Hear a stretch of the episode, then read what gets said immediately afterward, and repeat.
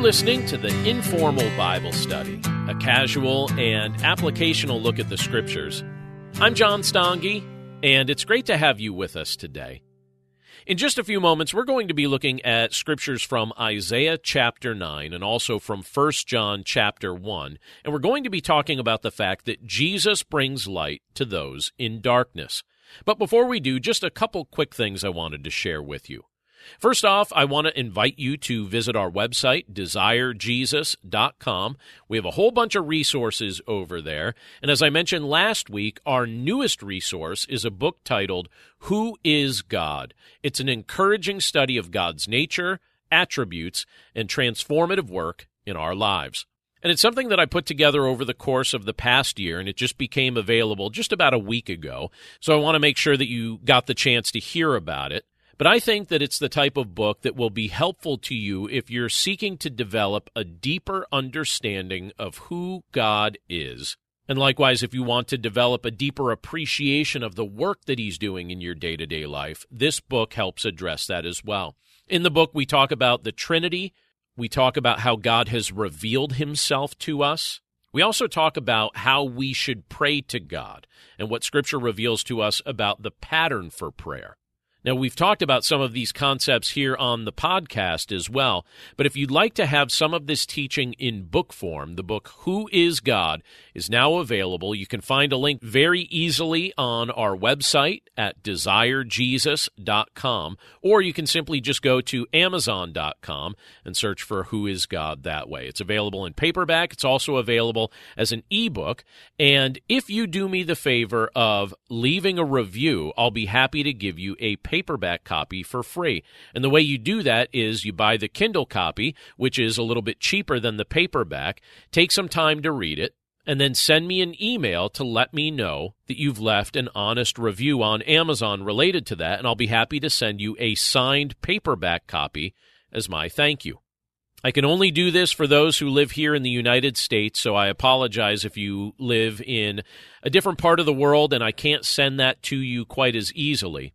But if you have a United States address and you'd like a free paperback copy, pick up the Kindle edition, leave a review on Amazon once you get a chance to read it, and then send me an email to let me know what mailing address you'd like your signed paperback copy to go to, and I'll be happy to send it to you.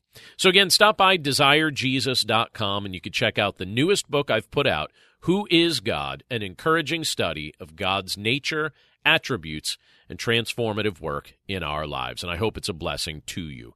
Now, as I mentioned just a moment ago, today we're taking a look at Isaiah chapter 9 and also 1 John chapter 1. And we're going to be talking about the fact that Jesus brings light to those in darkness. And even though you'll be listening to this podcast a few days after Christmas, this is the message that I had the privilege to share with my congregation, Core Creek Community Church in Langhorne, Pennsylvania, on Christmas Eve. So you'll hear a few references to Christmas Eve in this podcast, but I hope that this teaching will be a blessing to you today. So let's take a look at God's Word together. A loud crash. And we were trying to figure out what on earth was that? And obviously, all of us were, you know, alert at that point. And, and I said to my wife, I said, it honestly sounds to me like the sound a dresser would make if it was tipped over. That's what it sounded like to me, like a dresser had fallen over. So immediately you think, did somebody just tip over a dresser? But we were all in the room together. So nobody tipped over a dresser. Then I thought to myself, like, what is this exactly? And I, am picturing all sorts of things in my mind. I'm thinking, did somebody try and break in? And maybe they tripped over something on the floor upstairs and they fell. I'm like, but who would try and break in when all the lights are on and everybody's home? That would be a very bad burglar. And how did they get up there? And why would they choose to break in up there? And I'm thinking all sorts of things like that. But I go upstairs and I'm, I'm ready to see just about anything and I start turning on lights and nothing is disturbed. Everything's exactly like I expected it to be. And I thought, that's odd. And I thought, okay, well, maybe it was something outside. Maybe something hit the house. And so I walked outside and I'm looking at the house and I don't see anything, but it's dark. And my son looks at me and he said, Hey, do, you want me to get you a flashlight? I was like, I don't know how much it's going to help. I need to be able to see up there. And he's like, I actually just ordered something off the internet. And I was like, What? And he said, It's the world's most powerful flashlight. And I said, the world's most powerful flashlight. We own the world's most powerful flashlight? By all means, bring it out. And I didn't expect it to be all that good, but he brought this thing out and it was only this big. And I turned it on and he was not lying. It was the world's most powerful flashlight. I stood across the street from my house and shined the thing on my roof, expecting to see something that had landed on it. And I could see every shingle clearly. It was like a laser beam just lighting up my house, but nothing was out of the ordinary. Everything was fine. So I'm looking around the side of my house, the other side of the house. I'm just trying to figure out what that noise was. It ends up, it turns out that my neighbors were just having an outside fire and mixed in with the things that they were burning was something that ended up making a loud boom and alerted us and all the neighbors to, you know, the fact that, that something had just exploded. But it literally thought, it made me think that something had crashed into my house. But again, thanks to the world's most powerful flashlight, I was able to see that the house was perfectly fine. Light is useful. Light is something we need. Light defeats the power of darkness. And that's what we're taking a look at tonight as we look at a couple scriptures together. Jesus is the light that's come into this world, and he lives within all who trust in him. And as he lives within us, he enables us to walk in the light while he also radiates light through our lives. Let me have a word of prayer for us, and then we're going to look at scripture together. Lord, thank you so much for your word, and thank you for the privilege that you've given us this evening to be able to gather together and to look at your word together and to just commemorate an event that has eternal ramifications. The fact that you came to this earth and took on flesh. So, Lord, we're grateful for the privilege that it is to be able to set aside this time together with our friends and family this evening. And we pray that you'd speak to our minds and speak to our hearts. And we pray this all in Jesus' name. Amen. Now, in just a moment, we're going to take a look at Isaiah chapter 9. And in Isaiah chapter 9, we're going to be looking at just two verses. The first one is verse 2, and the second is verse 6. But in it, it illustrates the fact that we were used to walking in darkness, but we don't need to any longer. Look with me, if you would, at that portion of Scripture. In Isaiah chapter 9, verse 2, it says this The people who walked in darkness have seen a great light. Those who dwelt in a land of deep darkness, on them has light shone. And then when you jump to verse 6 of Isaiah 9, it says this For to us a child is born, to us a son is given, and the government shall be upon his shoulder, and his name shall be called Wonderful Counselor, Mighty God, Everlasting Father, Prince of Peace. Now, let me pause there for just a moment and say this. Darkness is something that we're all reasonably familiar with. I'm guessing that for the most part, darkness is one of the things, just one of the realities of life that we've all become rather accustomed to.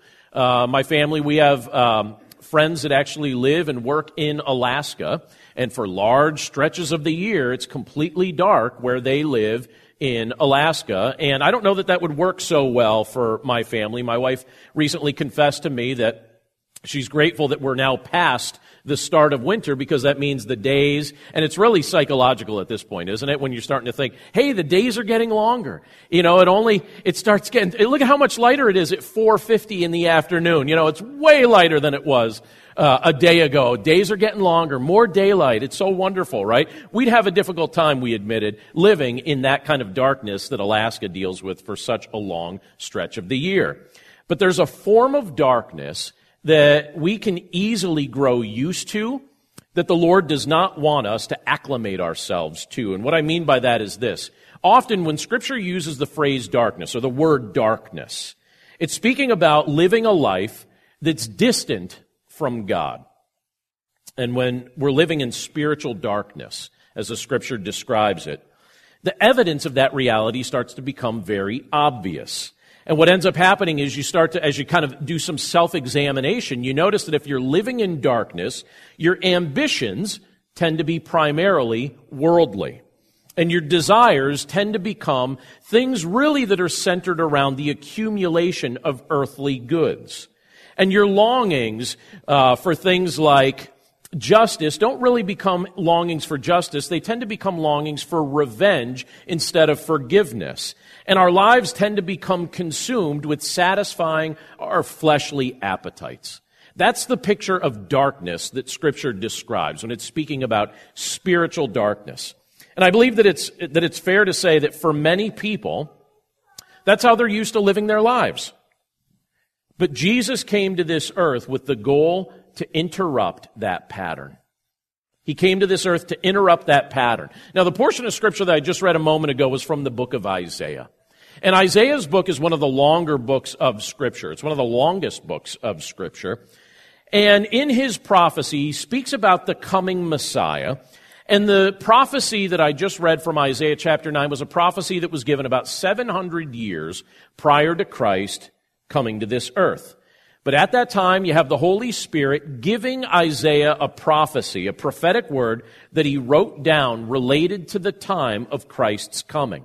And in that prophecy, Isaiah shares some interesting things. And he speaks of a light shining on those who had been walking in darkness. Jesus is that light. That's who Isaiah was speaking of. And so with compassion, Jesus looked upon those who had grown used to walking in darkness, and he came to them, and he revealed himself to them, and he showed them the light of his gospel. And Isaiah's prophecy speaks of Jesus with several proper titles. He referred to Christ as wonderful counselor. He referred to Christ as mighty God, everlasting Father, and Prince of Peace. So consider for just a moment what Isaiah was trying to tell us here as we consider that prophecy. What he was doing was he was revealing that the Messiah would be coming. And again, this was given 700 years before Christ fulfilled these words. But he revealed that the Messiah would be coming and he would be God himself. That the Messiah would be God himself who would be coming. The Father of salvation. The counselor who brings the deepest level of comfort. The one who has the ability to grant uh, the ultimate kind of peace that our hearts are longing for. That's what Isaiah was talking about as he communicated those words that the Holy Spirit inspired him to write down. Jesus satisfies the deepest hunger of our souls.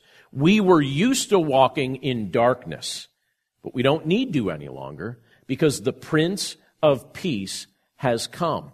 That's what Isaiah was setting up by talking about these things in Isaiah chapter 9 as the Holy Spirit gave him these words to speak. But now I want to jump to the New Testament in 1 John chapter 1 where you have John uh, someone who was an apostle of Jesus Christ, somebody who had seen Jesus with his own eyes, and for a period of years had walked with Christ and learned from Christ and heard Christ directly teach and saw Christ directly do miracles and all of those things, John was also inspired by the Holy Spirit to pen certain things down. He was a leader in the early church. And one of the things that John talks about when you get into 1 John chapter 1 is that Jesus makes us able to walk in the light. Look at what it says in verses 5 to 7 of 1 John chapter 1. The apostle John said this. He says, This is the message we have heard from him and proclaim to you that God is light and in him is no darkness at all. If we say we have fellowship with him while we walk in darkness, we lie and do not practice the truth. But if we walk in the light as he is in the light, we have fellowship with one another, and the blood of Jesus, his son, cleanses us from all sin. It's a beautiful portion of Scripture, and I think it's a great portion of Scripture for us to be meditating on this evening as it's Christmas Eve. But let me ask this growing up, did you have some interesting friends?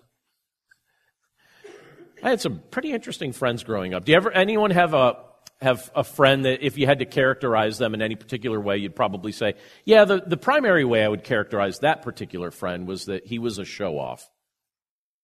Did someone come to mind? By the scowls on some of the faces that I just saw, somebody came to mind. You're thinking of a specific person. Now, next year is going to be my 25th high school reunion. And I don't know if anything's planned, but if anything gets planned, I'll probably go to it. I've gone to every other reunion we had, and the first reunion we had was our 10 year reunion. And at our 10 year reunion, we were at an outside pavilion. And while we were sitting there at that pavilion, somebody came fashionably late to that pavilion and he pulled up in a pretty fancy sports car and made sure to pull in really quickly on the gravel so that he could stop and turn his car really quickly as he was entering into his parking spot so nobody could mistake who had just you know, just arrived at this reunion. And then he got out of the car, and I remember as he was walking toward the pavilion thinking to myself, it's almost like he's waiting for us to applaud him. Like, yeah, you know how to use your emergency brake when you're trying to slide into a parking lot. Wow, you really great drifting. You know, 10 years since high school, you've You've, you've really learned a lot about how to drive a fancy sports car. But I remember thinking, I was like, you know, you kind of think that showing off would have ended when we were a little bit younger, right? But it really didn't end. You know, some people just kind of carry that all throughout the course of their lives. And when you look at the portion of scripture that I just read from, when Jesus came into this world, he could have showed off, right? He could have been a show, like a show off, and um, would have been perfectly justified in doing that. You know, if you speak creation into existence and have the ability to raise the dead, you could do that in a loving way or you could do that in a show off way, and you have kind of have a choice in that respect. But when Christ came into this world, he didn't come here to show off. That wasn't his goal when he came to this earth. Scripture multiple times here is now referring to Jesus as the light. And he certainly came to convince us of that truth, the fact that he is the light, but again, he did not show off. He didn't come to this earth to show off. What he was doing was he was looking to impart his light. He was looking to impart his light to us and to enable us through his supernatural power to walk in that light. And in 1 John chapter 1, we're told that in God, there is no darkness at all. And part of what John is communicating here in this portion of Scripture is that there is nothing wicked or nothing sinful in God, meaning that by nature God is perfect in all his ways. And amazingly, God wants to be both our Father and our friend. Doesn't that amaze you to just think about that for a second? That the one who would create all creation, the one who would speak the universe into existence, looks at lowly people like me and you and says, Not only do I want to be your father, but I also want to be your friend. And when you look at Scripture, that's something that the Lord communicates very clearly. He doesn't want us to live distant from Him. It's His desire to have fellowship with you and with me and with all of us.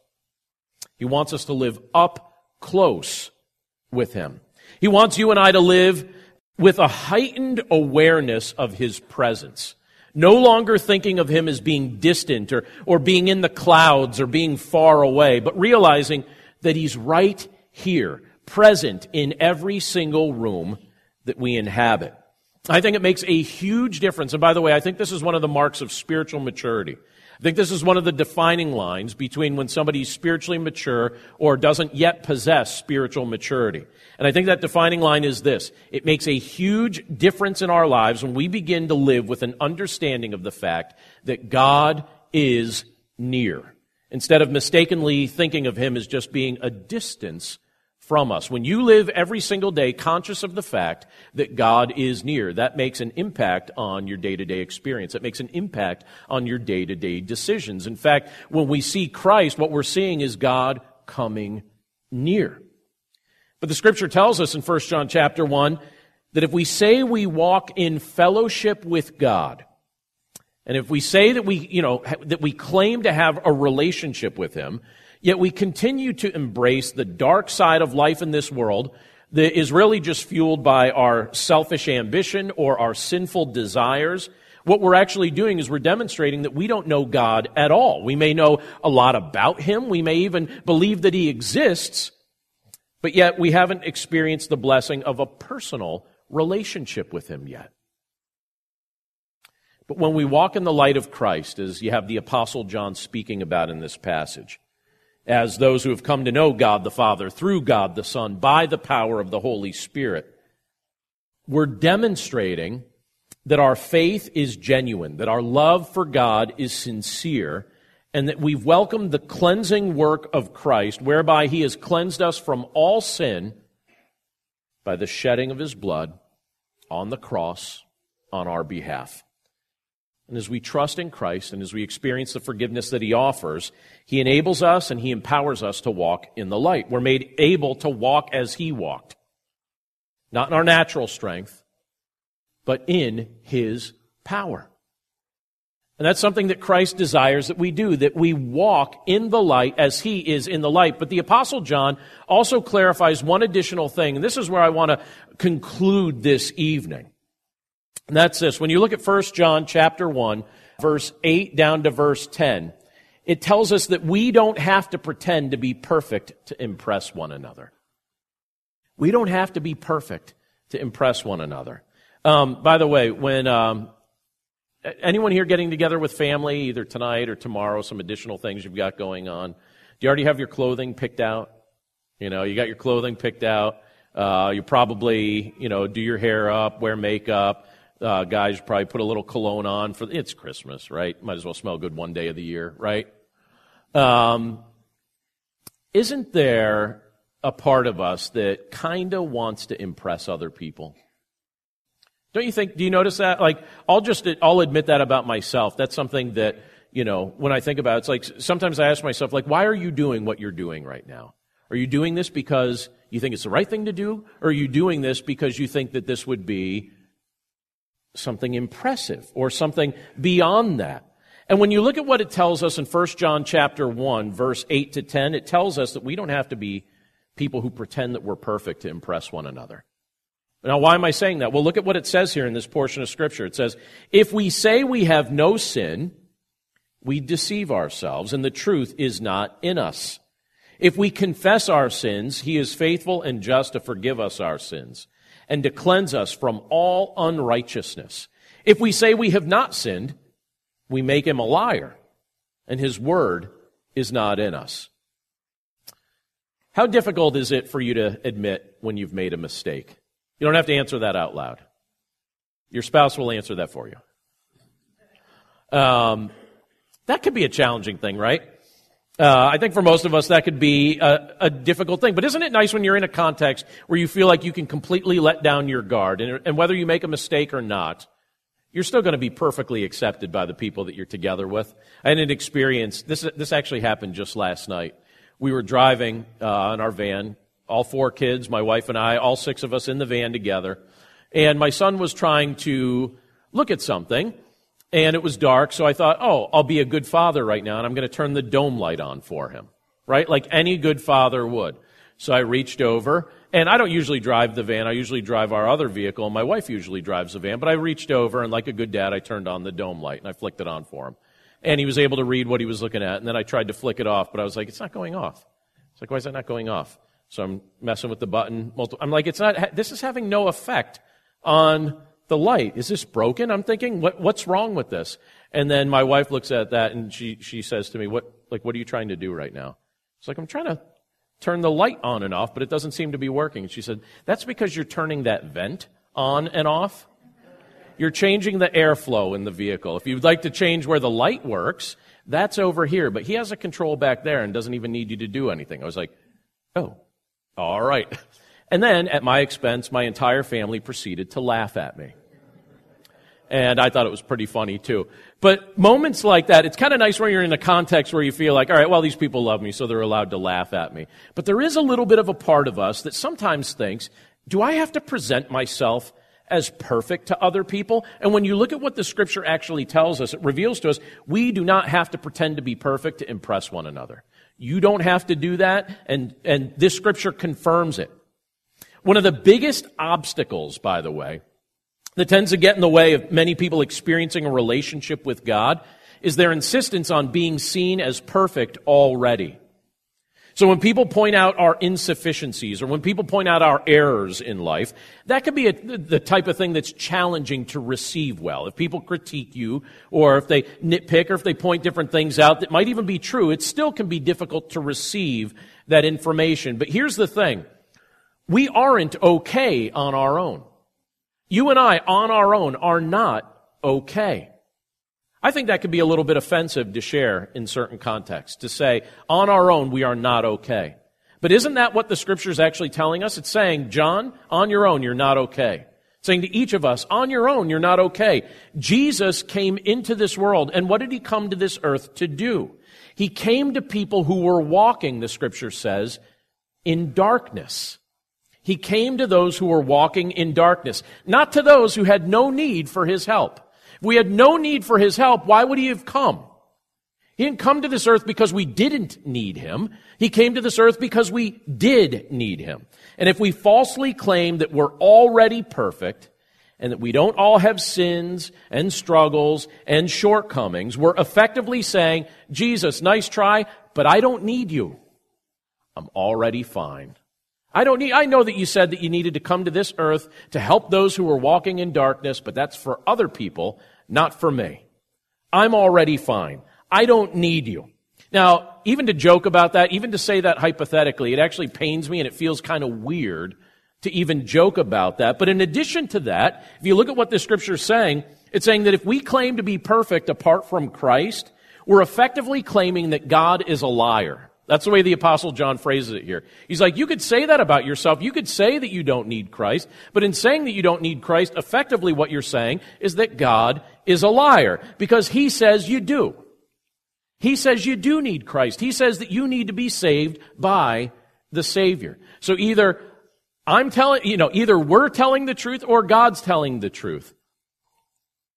And in the end, what ultimately needs to be acknowledged is that, is that God is the, the source of all truth. And when He says that we need a Savior, guess what? We need a Savior. We need to be rescued. And the good news is that in Christ, we can drop our disguises. We can drop our pretenses. We don't have to pretend like we're perfect any longer. I don't have to pretend like I'm perfect. Those that know me best know I'm certainly not. You don't have to pretend that you're perfect. I'm sure that those that know you best could say, oh yeah, definitely not.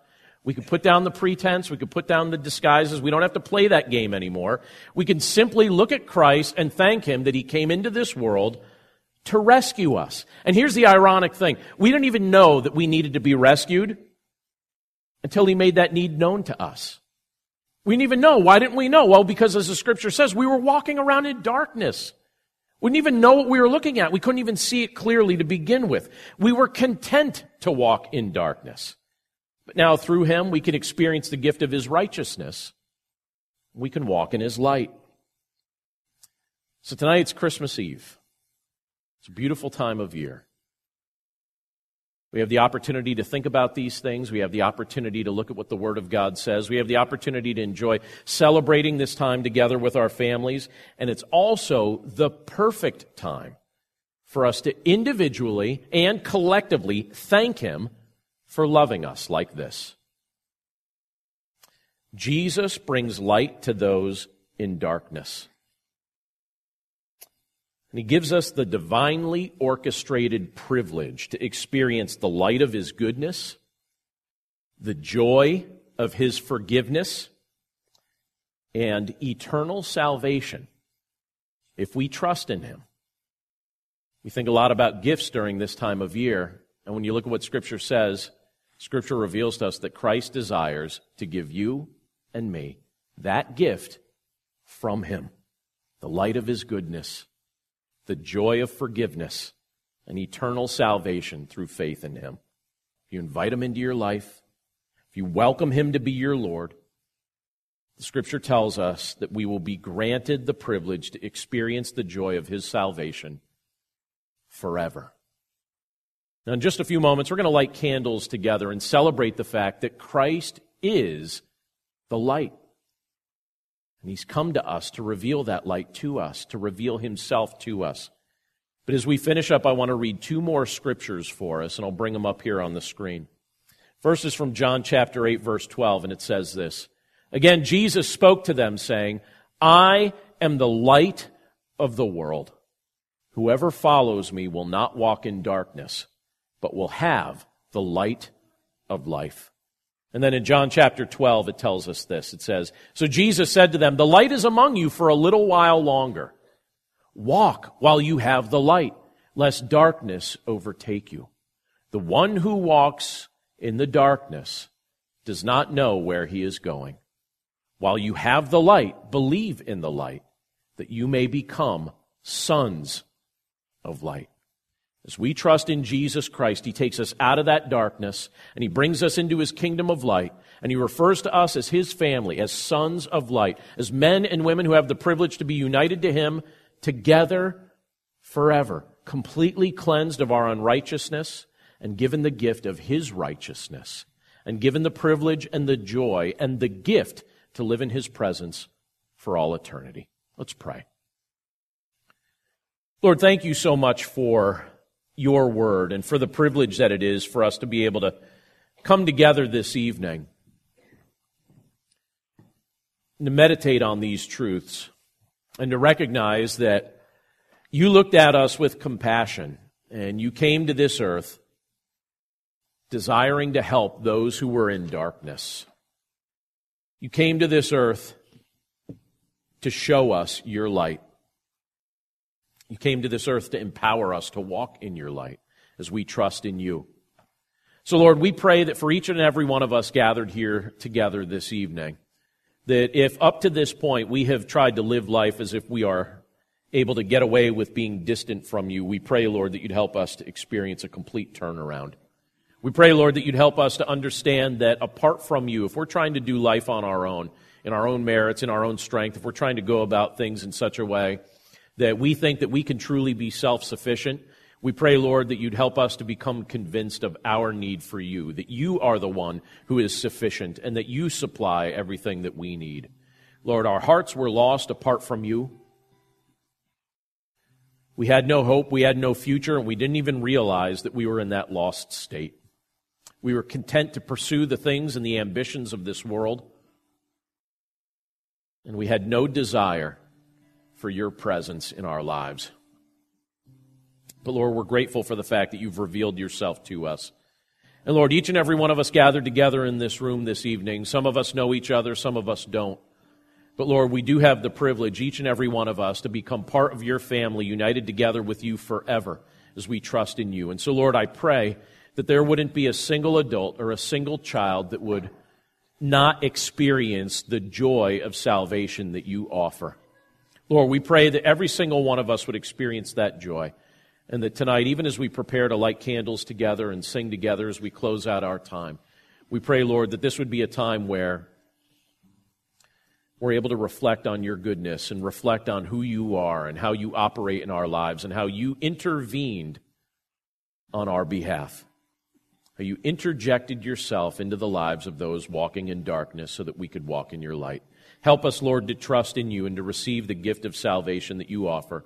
We commit ourselves to you now, and we pray this all in Jesus' name. Amen.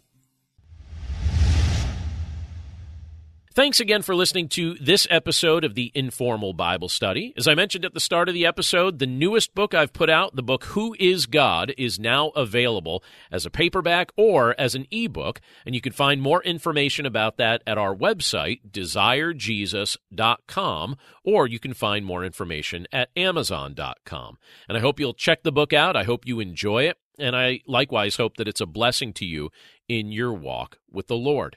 But that's it for us today. Thanks again for listening. We hope you have a wonderful day and a wonderful week.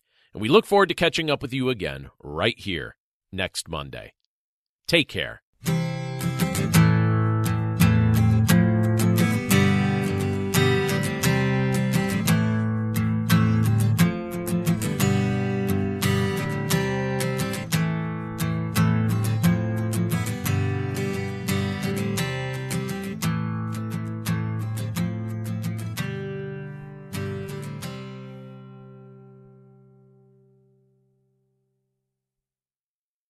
There's nothing in this world that he cannot do if we truly allow his love. We can do nothing without him. Anything that we do apart from him is not something that's permanent. All need is grace. That's everybody. We are all broken people on our way to a place that we believe is, is waiting on us in heaven. You can find more of Bridges with Monica Schmelter at lifeaudio.com. In Christ, we are all one family. Amen.